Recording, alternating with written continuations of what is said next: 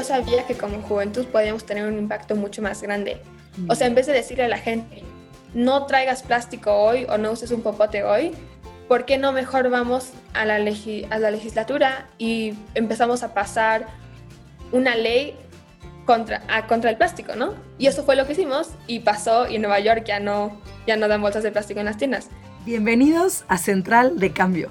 Yo soy Mel Beitia de Vive Sin Basura y este espacio fue creado para cuestionarnos qué y cómo consumimos. Este espacio busca inspirarte, cuestionarte, pero sobre todo darte ese pequeño empujón para que logres hacer cambios en ti y en tu entorno que beneficien al planeta. Quiero adentrarme junto contigo en la posibilidad de soñar y construir un mundo más limpio, más justo y mucho más feliz.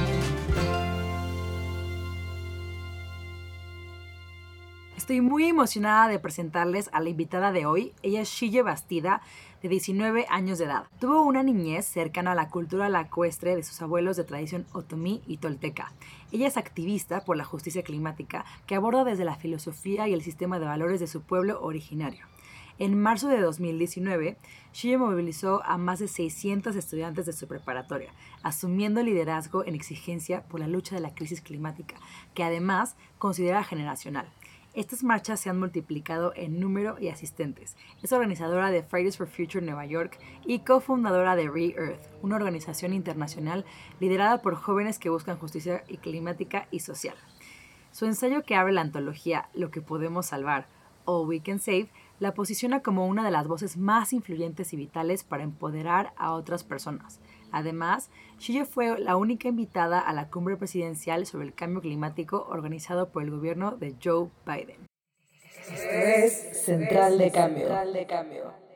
Shille, bienvenida a este espacio. Eh, muchísimas gracias por darme eh, tu tiempo y tu presencia, por estar aquí. Eh, estoy muy honrada de tenerte como invitada. El texto que escribiste para All We Can Save me cautivó muchísimo y entonces estoy muy agradecida de tenerte por aquí. Muchas gracias. Muchas gracias por invitarme. Quisiera empezar que, eh, con algo que a mí siempre eh, me ha llamado mucho la atención, que es, eh, muchos hemos tenido este momento en el que nos cae el 20, que nos damos cuenta que la Tierra y las que habitamos en ella estamos en problemas. ¿no? quisiera que me platicaras un poco más esa experiencia que, que tú tuviste, que te abrió los ojos. Sí, claro. Bueno, yo siempre empiezo mi historia diciendo, pues respetando el trabajo que han hecho mis papás, porque ellos han estado, pues, trabajando en este espacio desde mucho antes que yo naciera. Se conocieron en, el primer, en la primera conferencia de la Madre Tierra en 1992 en Brasil y después otra vez en Quito, en Ecuador. Entonces, y mi papá es de descendencia otomí, es por eso que mi nombre es Xie, eh, significa lluvia en otomí. Entonces, pues yo fui criada con esa filosofía de, pues, cuidar a la madre tierra como cultura, como tradición, como algo que, pues, es parte de nosotros. Entonces, cuando, pues, me empecé a, crecer y vi toda esta relación em, ser como irrespetada en mi pueblo. Entonces hay muchas pues fábricas, hay muchos proyectos que destruyen nuestro acuífero. La Ciudad de México se ha estado llamando nuestra agua por los últimos 60 años para abastecer las necesidades de la Ciudad de México y dejándonos a nosotros sin agua. Entonces, este tipo de cosas yo los reconozco como efectos de la crisis climática, pero yo no pensé que yo en mi corto plazo de vida que llevo 19 años fuera a ver ya los efectos, los, los efectos secundarios de la crisis climática. Estos son pues incendios, inundaciones, cosas así. Y cuando yo tenía 13 años, mi pueblo sufrió de inundación. Entonces, ahí fue cuando me di cuenta de que sí yo ya había reconocido que la crisis climática era pues contaminación y cosas de pues de primera mano, ¿no? Pero no pensaba que ya íbamos a ver los efectos secundarios, que ya son pues eh, inundaciones como la que yo vi.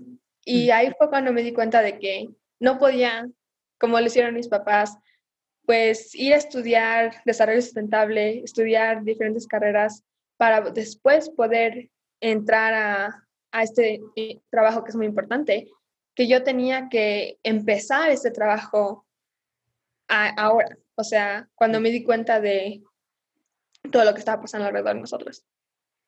Claro. Nada más para dar un contexto em, a, los que nos están escuchando, que a lo mejor no conocen tu historia, em, eh, ¿dónde fue esa inundación que, en la que viviste? Pues fue en, yo vivo en San Pedro Tultepec, que es un pueblo que está en Lerma, en el Estado de México, eh, como 40 minutos ah, de la Ciudad de México. Y muchas, no sé por qué esto es historia en los medios, que yo me tuve que mudar por la inundación, siento que tal vez es más fácil decir eso, pero yo no me tuve que mudar porque mi casa específicamente no fue tan afectada como el centro del pueblo.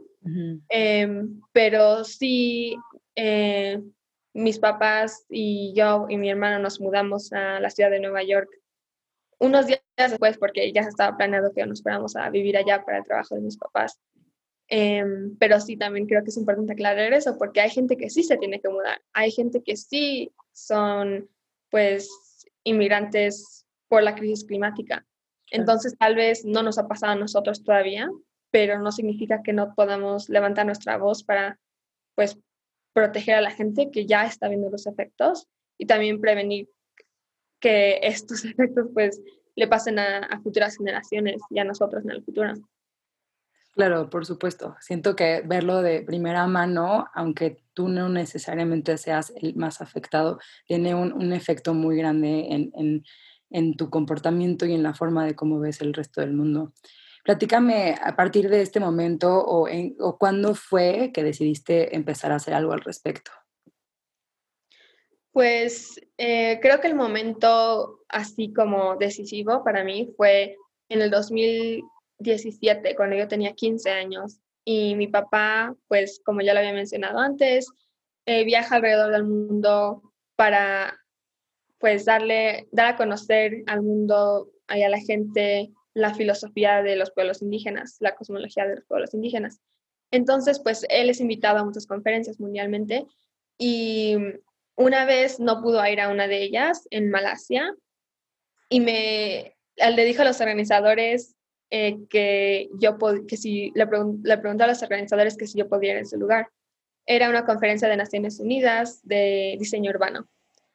Y dijeron que sí. Entonces ahí yo voy sola a los 15 años en un viaje de 12 horas a Malasia y recuerdo llegar a, la sala donde yo iba a dar mi ponencia y literalmente acababa de salir del aeropuerto, me llevaron a, al edificio, y me dijeron, ya es tu turno. Ni siquiera me pude preparar ni nada, pero me fui, a, fui ahí y pues conté mi historia, conté todo lo que me había enseñado mi papá, la importancia de reconocer conocimiento indígena cuando estamos planeando ciudades nuevas, porque la conferencia era del señor urbano. Y me di cuenta de que cuando yo como joven dije algo que tal vez alguien más había ya dicho, tenía un impacto más grande.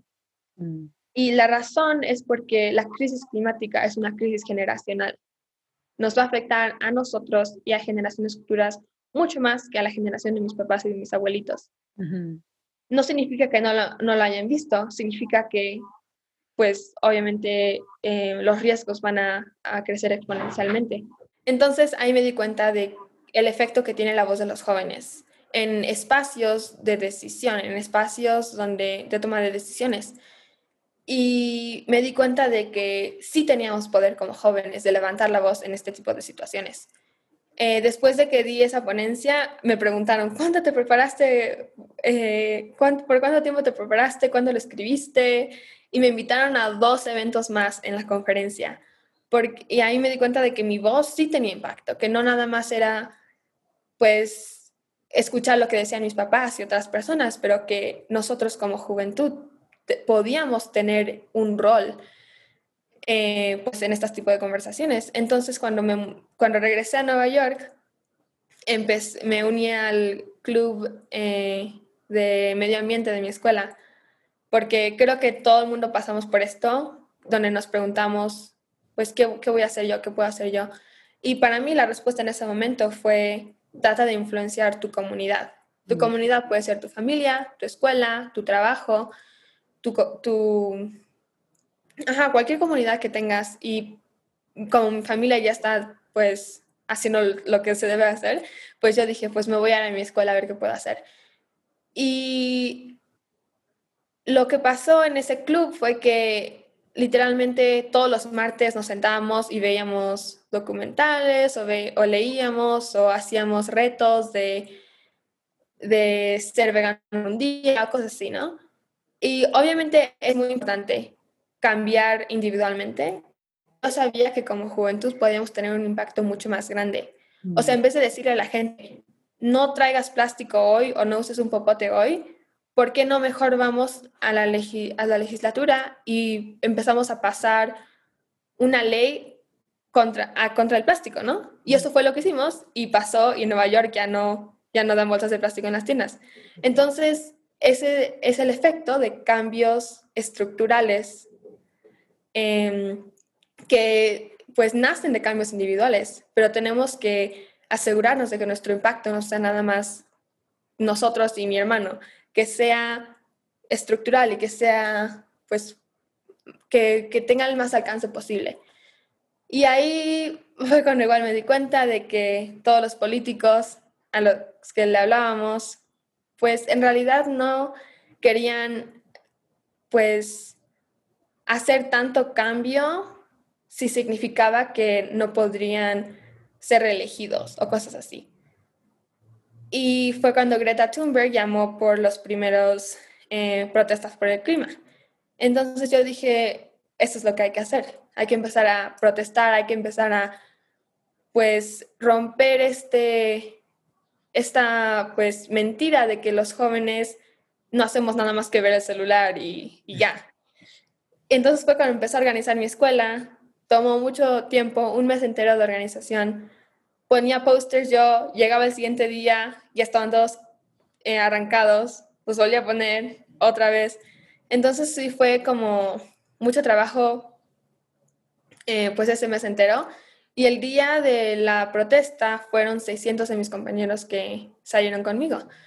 600 más de los que yo esperaba. Claro.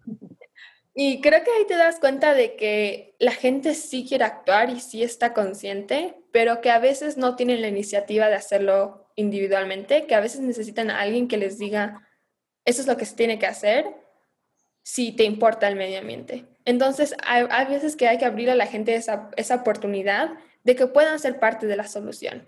Mm. Porque hay mucha gente que no sabe dónde comenzar y es importante pues darle empujoncitos a la gente, ¿no? Y desde ese entonces eh, me empecé a organizar con todos los demás estudiantes alrededor de la ciudad de Nueva York que habían organizado sus propias protestas en sus propias escuelas y creamos Fridays for Future New York City. Y pues lo resto, el resto es como pues ya es historia, ¿no? Nuestra protesta más grande fue de 300.000 personas el 20 de septiembre de 2019, que fue justamente antes de que empezara la pandemia, ya en, en el 2020. Entonces no hemos podido organizar una protesta igual de grande, em, pero pues estamos esperando a que pase la pandemia para poder hacerlo. Claro, justo em, yo recuerdo eh, estar ahí, bueno, yo no, no en la de Nueva York, pero yo fui a la de, a la de la Ciudad de México. Y platícame un poco cómo fue en Nueva York, pero yo recuerdo que en la Ciudad de México había, había de todo, había niños pequeños, había adolescentes, había eh, adultos jóvenes como yo y había adultos mucho más grandes, ¿no? Que también estaban acompañando como a sus niños y se vibraba un ambiente eh, pues de esperanza y de que si todos nos juntamos íbamos a, lograr algo. Cuéntame cómo, eh, de tu lado, cómo lo viviste y, qué fue lo que sentiste em, el haber visto el resultado de, todo lo que trabajaste en la organización y y también sobre todo em, eh, de, esa parte de decir, yo voy a, ser la, líder en, mi escuela em, para, poder llevar a todas estas personas a que lleven el siguiente plazo, al siguiente paso para cuidar el medio ambiente. Mm. Pues lo primero que sí pasó fue que cuando me, me convertí en una organizadora a nivel ciudad, pues yo ya no pude organizar mi escuela porque no, no podía hacer tantas cosas a la vez. Entonces, a mí me dio mucho gusto que una vez que dejas ese lugar de liderazgo, siempre hay gente que está dispuesta a levantarse para llenar ese lugar de liderazgo. Porque a veces piensas que, y yo creo que esto es mío propio porque soy muy como perfeccionista y así, así, siempre en la escuela fui de sacar muy buenas calificaciones, pero tal vez no por ser tan inteligente, pero por ser muy perfeccionista, ¿no? Entonces, a veces piensas, si no lo hago yo, nadie lo va a hacer.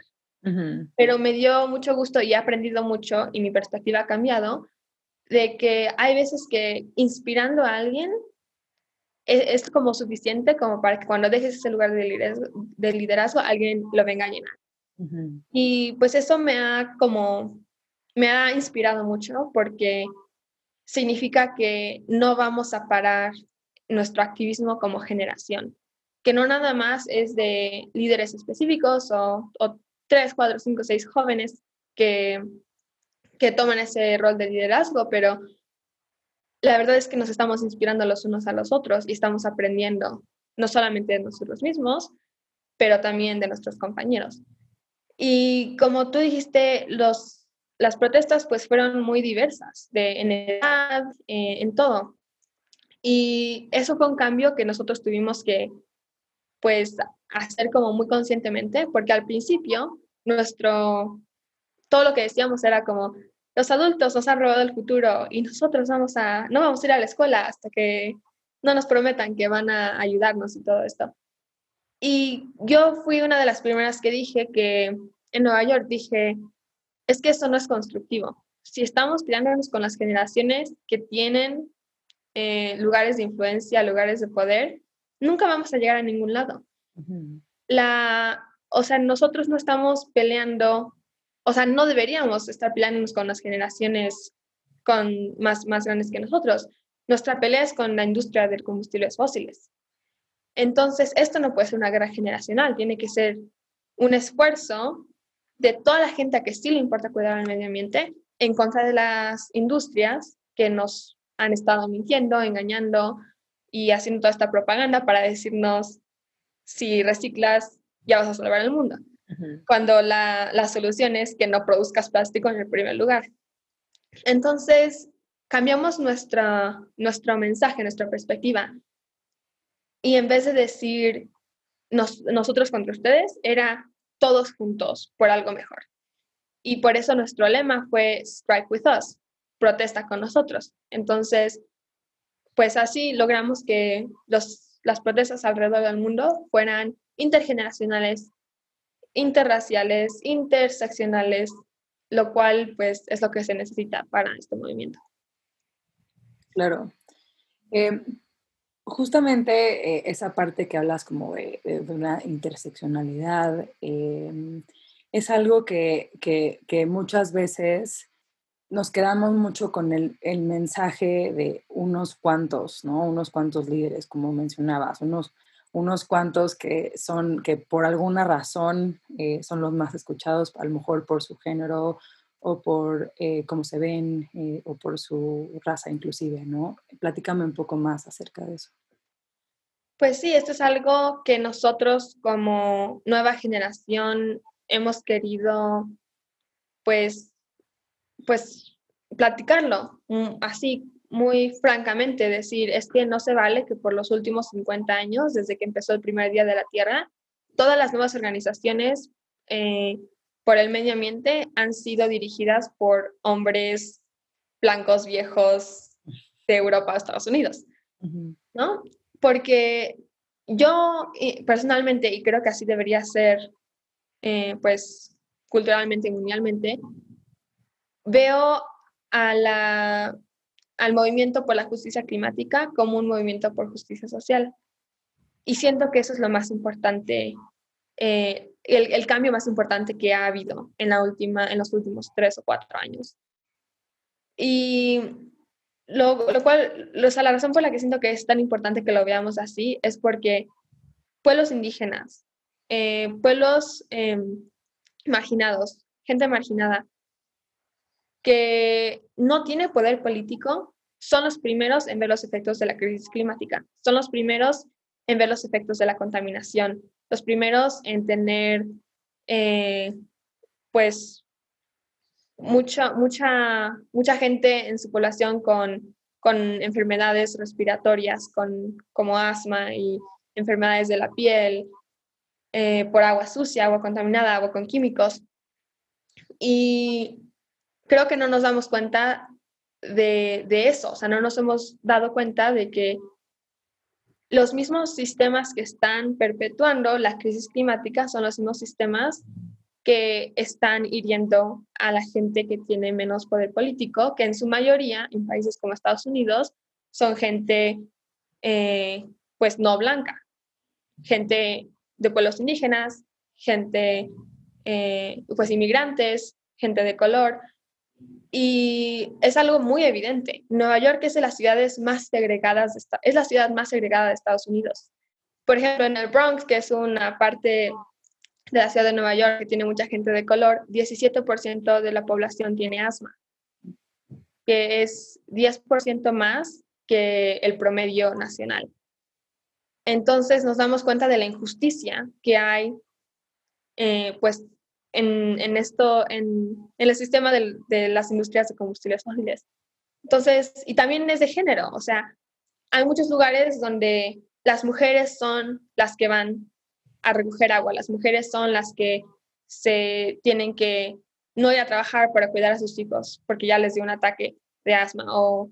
Entonces, también hay perspectiva de género y hay perspectiva de edad y hay perspectiva de raza. Y hasta que no lo veamos así, no vamos a poder crear soluciones que funcionen para todos. No vamos a poder crear soluciones que sean, pues, Em, que sean inteligentes, que sean innovadoras, que sean sabias. Claro, completamente. Em, ¿Cómo crees que, podemos generar más conciencia y difundir este problema? ¿Y cómo crees que podríamos dar una voz eh, o más espacio para estas personas que, justo como mencionas, son las que son más afectadas por el cambio climático? Pues la verdad creo que no hay una solución. Creo que la crisis climática está afectando todos nuestros sectores eh, en todo el mundo, lo cual significa que todos necesitamos ser parte de la solución, desde arquitectura hasta diseño, hasta política, hasta arte, música. O sea, literalmente tenemos que concientizarnos en cada uno de nuestros sectores, tecnología, economía, y no vamos a lograr el cambio que queremos hasta que no nos demos cuenta de que cada decisión que tomemos tiene que ser con un lente de justicia climática. O sea, por ejemplo, mi abuelo es arquitecto y está haciendo casas que sean mejores insuladas y que sean sin, sin materiales tan nocivos para que no gastemos tanta energía, porque nuestra energía viene de quemar combustibles fósiles. Entonces, son cosas así que pueden ser iniciativas pequeñas que crezcan y que, y que pues la verdad van a cambiar la manera en la que en la que vemos el mundo. O sea, hasta la ropa que usamos, la mayoría de la ropa que usamos está hecha de poliéster, que termina contaminando nuestros océanos. Eh, no dura la ropa, compramos ropa todo el tiempo. Eh, la gente que hace la ropa la hace en condiciones muy malas, de muy baja calidad, sin, con poca paga. Y hasta que no nos demos cuenta de que nuestras soluciones tienen que ser desde el principio de la cadena hasta el final, pues no vamos a poder como salirnos de esta, em, pues esta conciencia que tenemos que es como eh, muy consumista, muy con, y siento que sí podemos cambiar, o sea, nosotros no hemos, hemos estado en, en modo consumista por cuántos años, 100 menos de 100 años, o sea, no es tan difícil cambiar como creemos, y más nosotros como seres humanos somos muy, muy moldables a nuestras situaciones, y creo que lo que falta es como iniciativa propia y más allá de iniciativa propia, pues facilitar a la gente Em, a través de cambios estructurales. porque, por ejemplo, si hay gente que todos los días, por ejemplo, en México, más de 60 millones de personas están en, en estado de pobreza por la pandemia. No le puedes pedir a 60 millones de personas que les empiece a importar el cambio climático porque ellos quieren darle de comer a sus hijos y quieren pagar renta. Y entonces es injusto que yo les diga, oye, no vas a reciclar hoy, qué mala onda. No podemos hacer este tipo de cosas. Tenemos que darnos cuenta de lo que la gente necesita, de lo que los diferentes, em, pues sí, los diferentes problemas que hay en nuestros países para darle trabajo a la gente que sea ya para una transición a energía renovable. O sea, ese es el tipo de soluciones en las que tenemos que pensar. Claro, o sea, justamente ahorita que mencionas eh, eso, creo que me parece em, algo súper importante porque cuando tú estás eh, preocupado por cómo le voy a dar de comer a mi familia, lo último en lo que te puedes preocupar es eh, justo eso, hoy no reciclaste o no hiciste composta, ¿no? Entonces, muchas veces, em, eh, bueno, yo en lo específico, en mi caso personal, como que me he enfocado mucho en los cambios pequeños que yo he podido hacer, en lo que vienen otros cambios justo como más estructurales o más sistémicos, ¿no? Y, creo que por ahí hay mucha gente que está perdida y que, y que necesita a lo mejor... Em, pues justo eso, un líder o, alguien que les diga qué hacer eh, y que les muestre como esa dirección de dónde tienen que ir, ¿no? Entonces, pero mientras que esperamos eh, que, que, haya, que exista este cambio sistémico, que cada quien dentro de su propia industria empiece a hacer cambios eh, con este lente de justicia climática, como mencionas, ¿Crees que todos estos hábitos que las personas hacen, como reducir su consumo de carne, o hacer composta o reciclar, hacen realmente la diferencia? Sí, definitivamente. Yo creo que es muy importante que, aunque sí que querramos eh, pues lograr cambio estructural, empieza por el cambio individual. Porque nuestra meta es que se vuelva nuestra cultura cuidar al medio ambiente. Y eso viene de qué, eh, que, comemos, qué, que usamos, cómo nos transportamos, eh, en qué, industrias pues le metemos dinero, dónde, dónde compramos. Entonces, hasta que esto no sea algo cultural, no va a poder ser estructural. Y, por ejemplo, siempre va así como de la academia a lo cultural, a lo estructural. Y yo siento que ya tenemos mucha, mucha ciencia en los cambios que necesitamos hacer. Lo que hace falta es que la gente los haga suyos. Y no van a cambiar las cosas hasta que yo cambie mi modo de vida y luego mi mamá cambie su modo de vida y mis amigas cambien su modo de vida. Y creo que esa es una de las cosas más poderosas que tenemos, que nosotros como seres humanos tenemos esa como necesidad de ser parte de una comunidad. Y nosotros como individuos podemos lograr que esas comunidades sean comunidades conscientes. Y yo he visto, o sea, cambios así con mis propios amigos. O sea, yo jamás les he dicho, oye, ¿por qué estás comiendo carne? O, oye, ¿por qué estás comprando de esa tienda? Más ellos me ven a mí no hacerlo y lo empiezan, empiezan a imitar eh, lo que uno hace. Y así, así funcionamos como seres humanos. somos muy, pues, eh, fácilmente influenciados y pues ojalá esta vez sea para, para bien. Totalmente, no hay duda que el ejemplo arrastra. Y algo, algo que, me, que me sucede constantemente es que dentro de, mi comunidad me escriben adolescentes o, personas en general que justamente están eh, desalentadas porque miembros de su familia o, personas cercanas a ellas les dicen que con lo que están haciendo no van a cambiar el mundo. ¿Qué, mensaje les darías? Bueno, la verdad es que yo pensaba lo mismo. O sea, yo por meses era la única joven que iba a las reuniones de organizaciones ambientales en Nueva York. Por meses. Era la única que eh, iba a, las protestas, la única que iba al ayuntamiento a decir mi opinión. Y esto va a pasar, o sea, es difícil em, influenciar a la gente, es difícil eh, hacer que pues cambien su modo de vida, pero como tú dijiste, el ejemplo es muy fuerte. Entonces, lo hice por meses, estar sola, eh, ir y eh, show up, o sea, ir y, y mostrar a la gente que tú estás muy comprometida. Y cuando haces eso, por suficiente tiempo, la gente se empieza a dar cuenta y se mm. empieza a unir a ti. Y antes de que lo sepas, crecimos de 5.000 personas en protesta a 300.000. Y sí siento que es más difícil en México, porque nuestra cultura en México es diferente. A nosotros no nos enseñaron a ir a protestar si no nos gustaba algo. Y hay países en los que, como por ejemplo Francia, no les gusta algo y ya están en las calles el siguiente día. Y no es algo que a nosotros nos, nos enseñaron. Pero siento que nosotros, como México, también tenemos em, pues tradiciones a seguir. Entonces, por ejemplo, ¿cómo vas a lograr que nuestros candidatos tengan un lente de justicia climática? En las elecciones pasadas, casi ningún candidato tuvo, tuvo ese lente. Y vas a ver que en las próximas elecciones sí van a haber candidatos con ese lente. ¿Por qué? Porque estamos empezando a hablar de esto.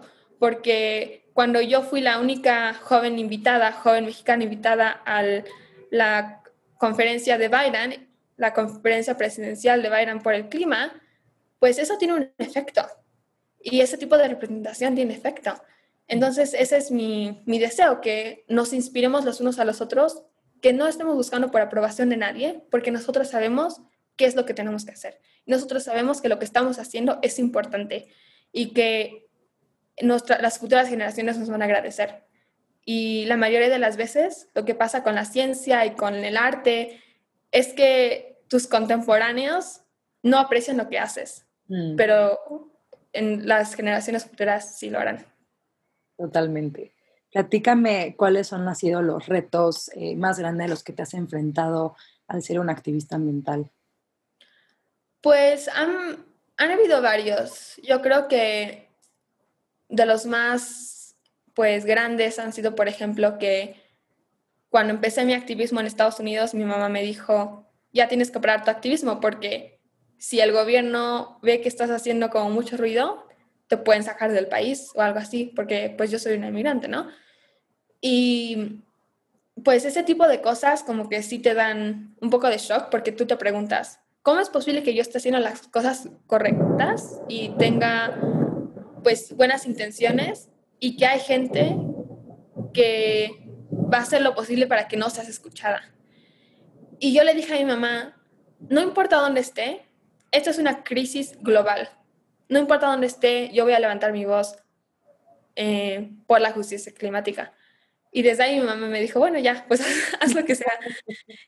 Y creo que, pues, otros retos han obviamente sido, pues, tratar de cerrar esa brecha generacional, más porque, pues sí, te acuerdas de eso de OK Boomer y todas esas cosas, que, o sea, no, no, no son, o sea, no, no, no hay nada bueno en ese tipo de, de insultos o, de cosas así. Entonces. Igual para, para, dar un poco más de contexto, a lo mejor este, esos boomers que no tienen ni idea de lo que, de lo que estás diciendo, a lo mejor y puedes darle un contexto de, de qué trataba ese meme eh, para que puedan como entender.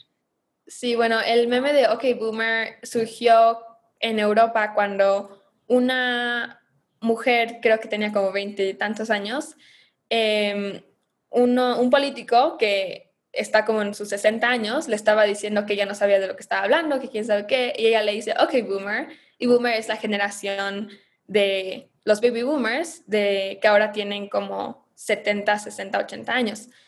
Entonces, pues surgió como algo muy gracioso, pero después fue usado como, como un ataque a la generación eh, mayor, a que ellos no saben cómo funciona el mundo ahora, lo cual es gracioso porque ellos nos dicen a nosotros que no sabemos cómo funciona el mundo. Pero obviamente hay mucha tecnología que ha surgido, muchas cosas que han cambiado y como dije, se volvió de algo gracioso a un insulto. Entonces, eh, yo creo que ese tipo de insultos pues no están constructivos porque no podemos estar peleándonos entre generaciones cuando en realidad nuestro nuestro enemigo es las industrias que nos están contaminando y están creando la crisis climática. Entonces, pues ese tipo de cosas han sido retos, ¿no? Cómo cambiar la conversación, em, que a veces, pues, nos da gracia al principio, pero termina siendo, eh, pues, dolorosa para, para gente que a veces sí quiere ayudar y no sabe cómo. Y, por ejemplo, la abuelita de mi, de mi mejor amigo, eh, íbamos una vez, estábamos juntos, no sé qué estábamos haciendo, y me dice, oye, ¿qué es el cambio climático? Y te das cuenta de que hay mucha gente que no sabe qué son las cosas porque nadie les ha dicho o no se han atrevido a preguntar. Entonces es importante que nosotros como comunicadores de la crisis climática, eh, pues le demos la información a la gente que necesita. O sea, no todo el mundo sabe qué es todo. Y más si no has escuchado de esto en toda tu vida. Entonces es importante que nosotros tengamos como Climate 101, o sea, una introducción a la crisis climática que sea muy accesible. Totalmente. Y, bueno, hablando ya más de, em, bueno, en otro tema, eh, con todas estas noticias que, llegan, sobre todo estas últimas semanas, han, ha habido muchas noticias muy devastadoras acerca del cambio climático, que si inundaciones, que si sequías, que si las oleadas de calor más fuertes que, hemos vivido. ¿Cómo, cómo permaneces eh, positiva para continuar con tu lucha? Pues la verdad es que este tipo de, de noticias, como por ejemplo el Golfo en llamas y cosas así, pues duelen mucho. Y yo siento que sí hay generaciones, y esto sí es verdad, que no entienden por qué a nosotros nos importa tanto, cuando lo que estamos viendo enfrente de nosotros es la crisis climática en, acción. O sea, ya nos está afectando, ya lo estamos viendo. Eh, ya hay gente que se ha tenido que mudar porque sus casas están inundadas o están en llamas. Ah, el, hace unos años, cuando Australia eh, cuando fueron los incendios de Australia, el año pasado. Eh, y se, murió, se murieron más de un billón de, de animales y de, y de plantas. Entonces, este tipo de destrucción ambiental, de biodiversidad, que también nos afecta a nosotros como, como personas, pues es, es, muy triste. Y mi único, pues, esperanza, mi única esperanza es que cada uno de estos eventos de crisis climática, pues como que despierten a la gente para que ellos también se vuelvan activistas. Porque creo que lo que va a pasar y lo que está pasando es que mientras, mientras más gente vea los efectos de la crisis climática, más gente pues va a empezar a actuar. Y también es importante, yo creo, darse cuenta de que antes de actuar, o sea, por ejemplo, eh, cuando hay eventos como estos que pasan, que causan mucha tristeza, eh, lo primero que hace la gente muchas veces es, pues, eh, se quedan en un estado de negación, un estado de que es que esto no está pasando, esto no es posible, este año fue diferente, pero el próximo año todo va a regresar a la normalidad. Pero la verdad es que este no es el año más caliente que vamos a tener, es el más frío que vamos a tener de ahora en adelante. Mm. Y este tipo de realizaciones son los que, pues yo espero que cambien la perspectiva es, eh, de la gente que tiene influencia, de la gente que está haciendo leyes, de la gente que decide, em, pues, nuestras protecciones ambientales y todo eso. A mí algo adicional a lo que mencionas, a mí algo que me, que me ayuda un poco es, es, enfocarme en las cosas que sí puedo hacer, ¿no? O sea, como justo, o sea, pues hoy me voy a, hoy puedo dedicarme a hacer mi composta, pues eso es algo que aunque no estoy eh, haciendo algo directamente para que eh, los combustibles fósiles sigan existiendo, es algo que yo en lo personal puedo hacer y, como que eso de alguna forma me da un poco de, tranquilidad sin que estas noticias me sigan eh, empujando hacia adelante para para mm, pues continuar y con, ese mensaje o por lo menos tratar de, que más personas estén hablando de este tema. Em, y hablando de, esas acciones que estamos como que esperando, al, principio del COVID-19 eh, empezamos a ver cómo algunos eh, animales empezaban a salir eh, cuando las personas estaban en cuarentena, algunos delfines, algunos eh, diferentes tipos de animales empezaron a, salir como muchos videos y muchos memes de que la tierra está respirando, ¿no? y de cómo se despejó la contaminación en algunas ciudades del mundo.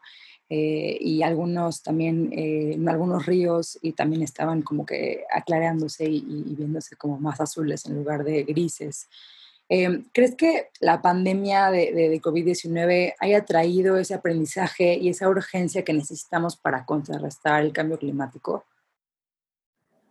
Bueno, pues la verdad es que cuando salió ese meme de que pues todo estaba más limpio porque nosotros no estábamos creando contaminación, creo que la manera de aprender de eso no es que pues nosotros estamos arruinando el planeta.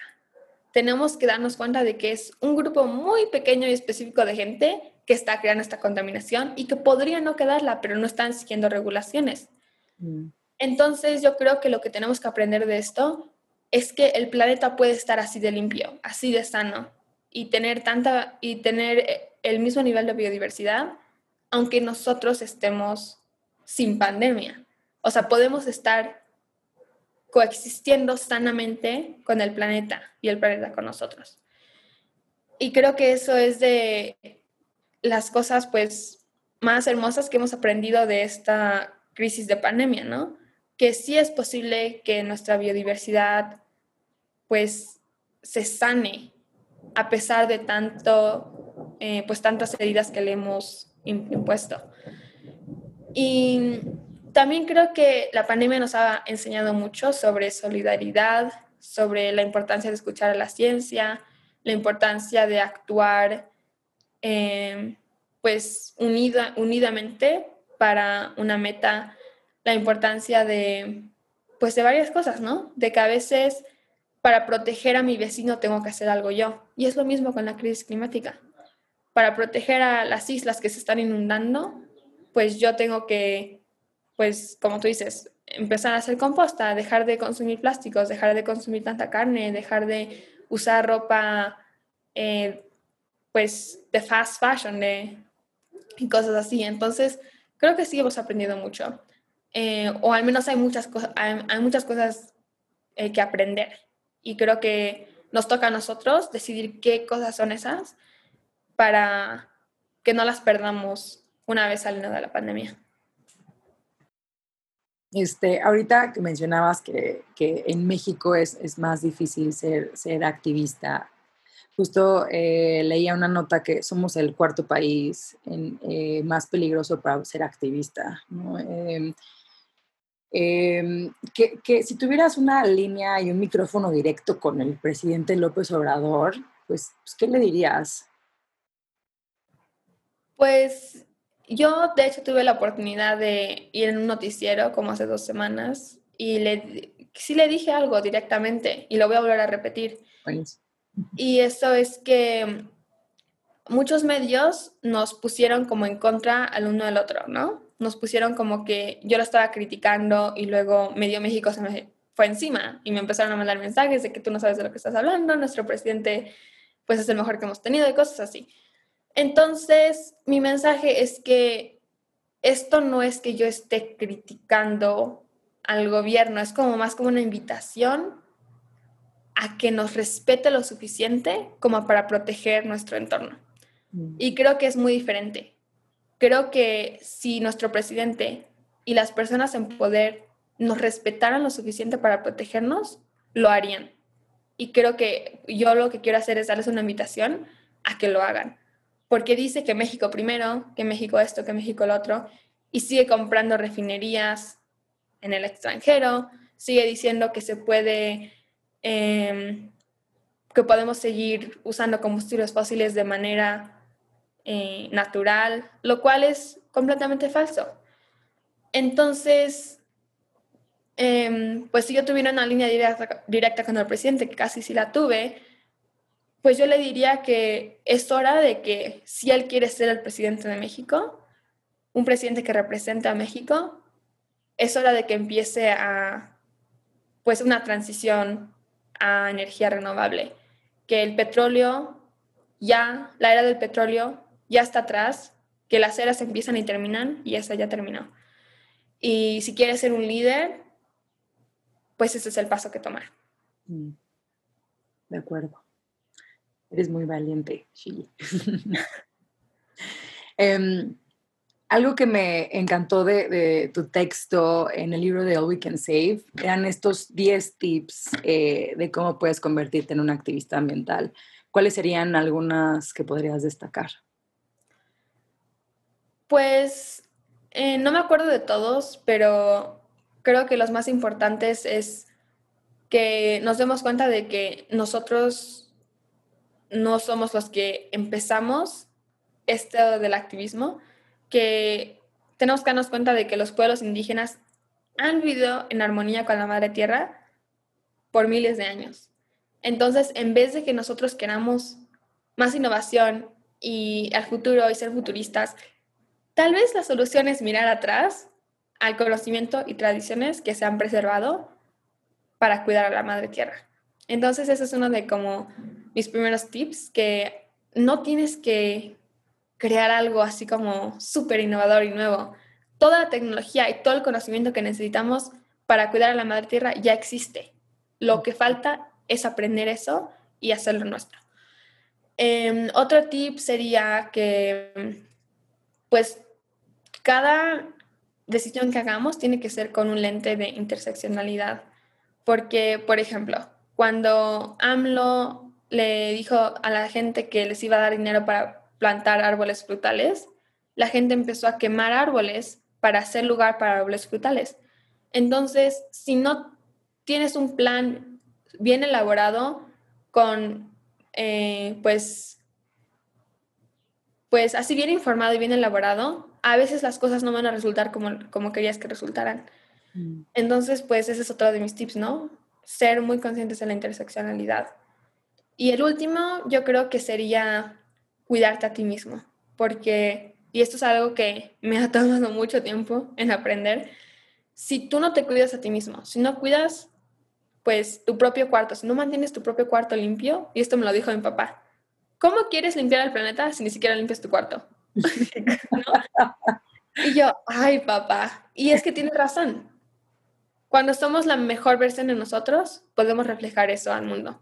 Entonces, a veces, pues sí me siento un poco como culpable o con remordimiento de que me esté tomando pues un descanso, porque obviamente hay muchas cosas que hacer, pero si no me mantengo así descansada si no me mantengo activa y, y pues consciente y fuerte, no voy a poder hacer el mejor activismo que pueda y no puedo ser la mejor versión de mí misma.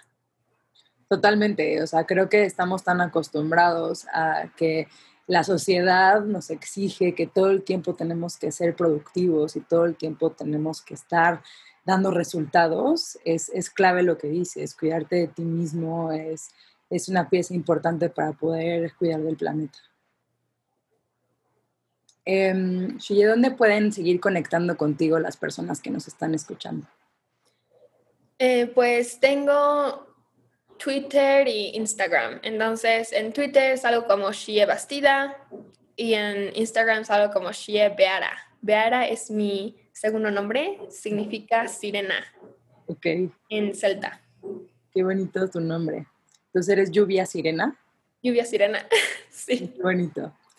Oye, y nada más para terminar, eh, platícanos un poco más de esta organización que abriste durante, durante, la, durante la pandemia. Sí, claro. Em, pues como ya no pudimos organizar protestas em, y yo no me podía quedar así de brazos cruzados, menos cuando empezaba el día de, ya venía el día de la Tierra, decidí llamarle a mis amigos alrededor del mundo y preguntarles si querían crear una organización conmigo.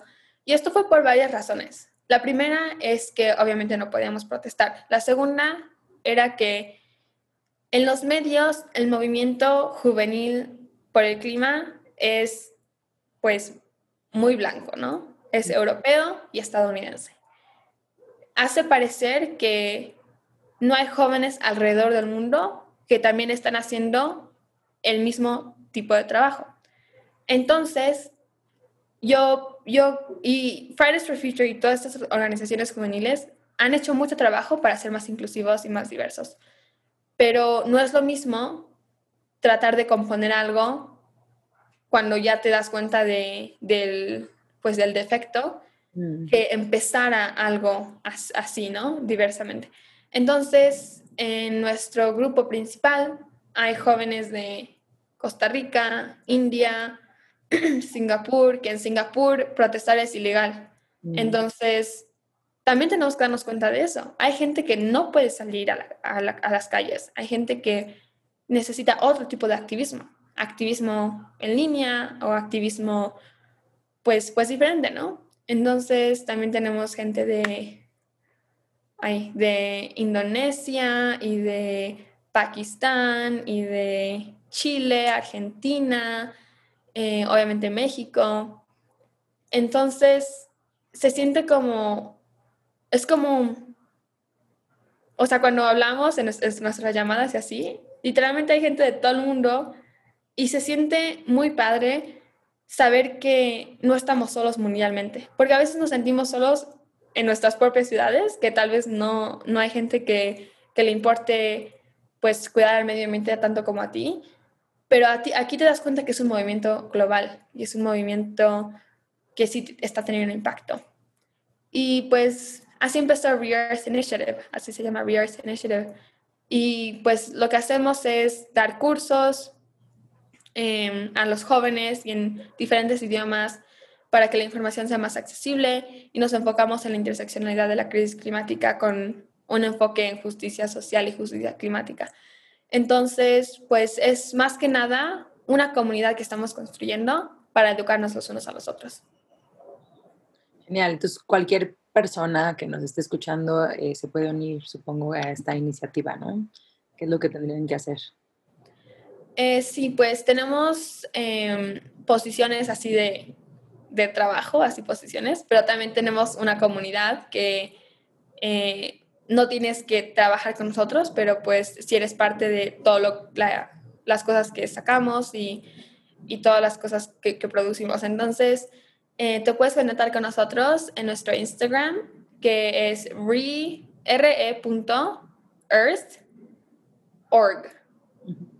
O sea, está muy difícil. Pero si vas a mi, a mi biografía de Instagram, ahí está, luego, luego. Y nuestra website es reearthin.org. está perfecto. De todas formas, podemos incluir la información eh, en la descripción del podcast sin, sin problema. Gracias. Este, pues te quiero agradecer mucho eh, tus palabras, eh, me has inspirado mucho a mí y creo que vas a inspirar eh, a través de este medio y a través de muchos otros a muchas más personas para que continúen con, con, su activismo. y pues nada más que agradecerte por tu tiempo. Gracias a ti por invitarme. Que te vaya muy bien. Igualmente, chao. es Central de Cambio. Central de Cambio. Espero que hayan disfrutado la conversación que tuve con Shille igual que yo y los inspire a hacer cambios el día de hoy. Cualquier comentario y retroalimentación no duden en escribirme por Instagram o Twitter en arroba vive sin basura. Si este episodio les gustó, suscríbanse al podcast. Lo encuentran en todas las plataformas digitales y no olviden compartirlo para que más personas se inspiren. Gracias por ser parte de Central de Cambio. Este podcast no sería posible sin la ayuda de Vera Hurtaza, Pau de Coco y José Liviano. Muchas gracias por escucharnos.